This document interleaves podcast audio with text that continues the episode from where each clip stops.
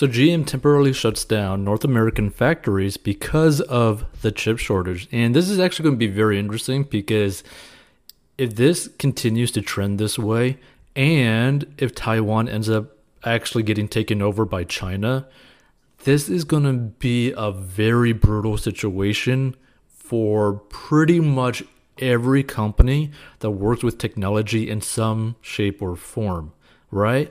But also, this kind of leans more in the side of if you have a pre owned car or like a used car, you might be able to resell that car for a lot more money. So, for example, if you actually bought this car and you're actually like got a loan on your car, you might be able to resell that car back to the dealership an actual profit because they might actually need your car so that they could actually sell it to make money or to generate revenue. So let's get into the story, but it's going to be very interesting.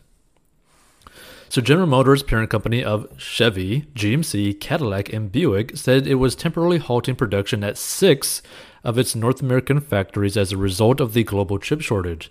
It's the latest major automaker to be affected by the tight supply of essential computer chips, and four GM's US based plants will be affected Fort Wayne, Indiana, Wentzville, Missouri, Spring Hill, Tennessee, and Lansing, Michigan, and four other factories in Mexico and Canada will also go dark for several weeks as GM works to shore up its supply of chips. The halt in production will affect GM's most profitable vehicles, including pickup trucks and SUVs. During the downtime, we will repair and ship unfinished vehicles from many impacted plants, including Fort Wayne and Silao, to dealers to help meet the strong customer demand for our products, a spokesperson said in an email. Although the situation remains complex and very fluid, we remain confident in our team's ability to continue finding creative solutions to minimize the impact on our highest demand and capacity constrained vehicles. So the affected vehicles include the Chevy Silverado, which is a very big mover for them, Cheyenne, Traverse, Equinox, and Express, GMC Acadia, Sierra, Savana, Terrain, Terrain, and Canyon, Buick Enclave, and Cadillac XT5 and XT6. So this is the second time GM has had to announce temporary factory shutdowns in response to the chip shortage. The automakers, which is the largest in North America, previously idled several factories for two weeks back in April. Now, of course, GM isn't alone in feeling the pain from the global shortage of semiconductor chips, which is showing no signs of improvement. Practically every automaker has had to cut production and temporarily shut down factories in response, including Volkswagen, Ford, and Toyota. And even Tesla, which makes far fewer vehicles than most of its rivals, said that it had to rewrite its vehicle software to support alternative chips. Tesla CEO Elon Musk said during an earnings call that the global chip shortage situation remains quite serious. And during a recent earnings call, GM executives wouldn't specify how much production they expect to lose to the chip shortage. But CEO Mary Barra said purchasing, manufacturing, engineering, and sales teams are working to divert the chips from cars and smaller SUVs to full size pickup trucks, big SUVs, and new electric vehicles.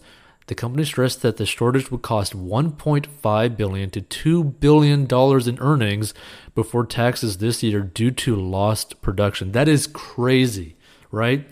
There's so much money on the line, right? But also that means that uh, probably any chip shortage or any company that is producing chips that are actually capable of producing chips is probably just going to like skyrocket in value like by like an insane amount. But feel free to give your thoughts. We'll see you in future episodes and stay tuned for more. By the way, if you want to learn how to get out of debt, go check out 40inbox.com. Hey, this podcast is sponsored by our personal finance courses. So if you have problems with mastering your money and you need help, go down below and learn how to master your money. And this is a plan that anyone of any income level can follow. It is simple and easy to follow for any income level in any situation and is very straight to the point. And if you want to learn how to make money online, go down below as well. And we'll see you in future episodes.